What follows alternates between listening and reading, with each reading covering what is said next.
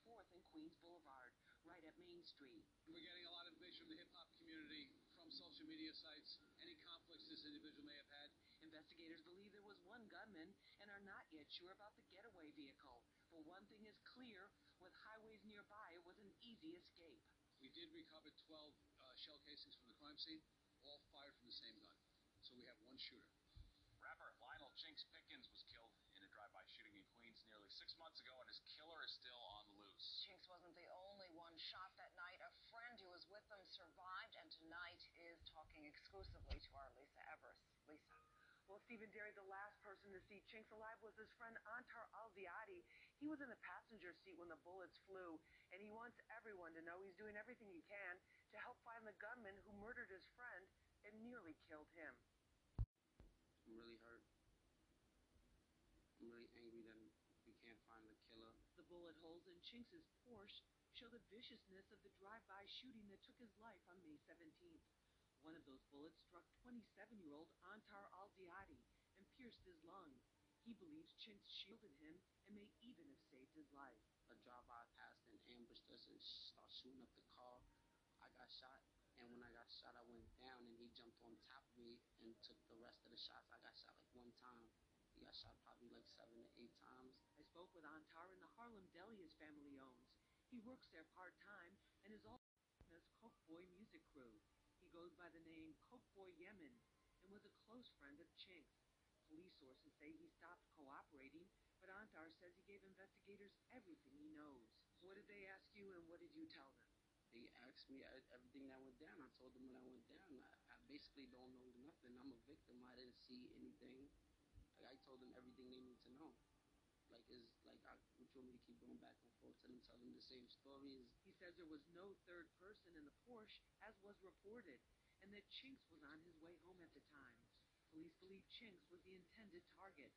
Antar knows some people blame him for the tragedy, even though he was a victim too.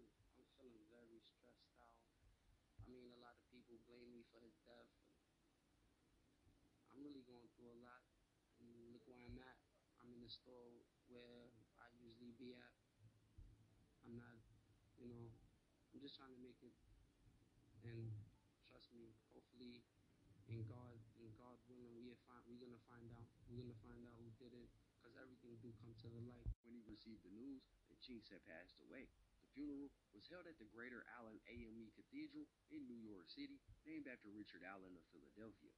However, Chinx's murder remained unsolved as those who knew the person that did it cooperate with law enforcement and instead decided to display fake love for Chinx and his family, saying RIP to him while simultaneously refusing to help solve his case.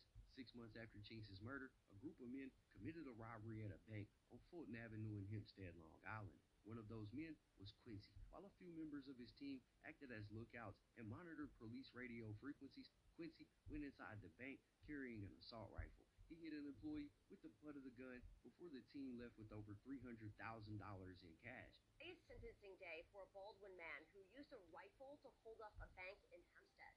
This is Quincy Homer. He was part of a group of thieves who robbed a Wells Fargo at gunpoint back in 2015.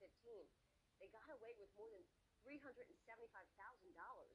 However, during the escape, the driver panicked and started to drive against oncoming traffic on Southern State Parkway, where they later were caught and arrested.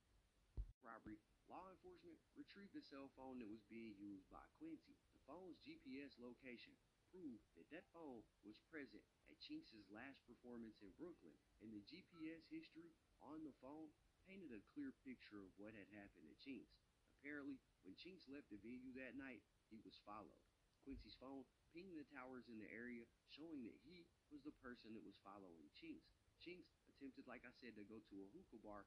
However, the bar was closed. Chinx drove off, and while he was waiting at a stoplight, somebody pulled up and fired shots at the driver's side of his Porsche while he was in Queens. Quincy's cell phone was also present at the location at the exact same time. Two years after the bank robbery, the crime against Chinx was solved. NYPD arrested two men, Quincy and Jamar, and they were both charged with second degree murder and second degree attempted murder. In addition to those charges, they were also charged with four counts of second degree assault, two counts of criminal possession of a weapon in the second degree and one count of reckless endangerment in the first degree. The first court date in the Chinx murder trial here at the Queens County Courthouse began with an intense encounter.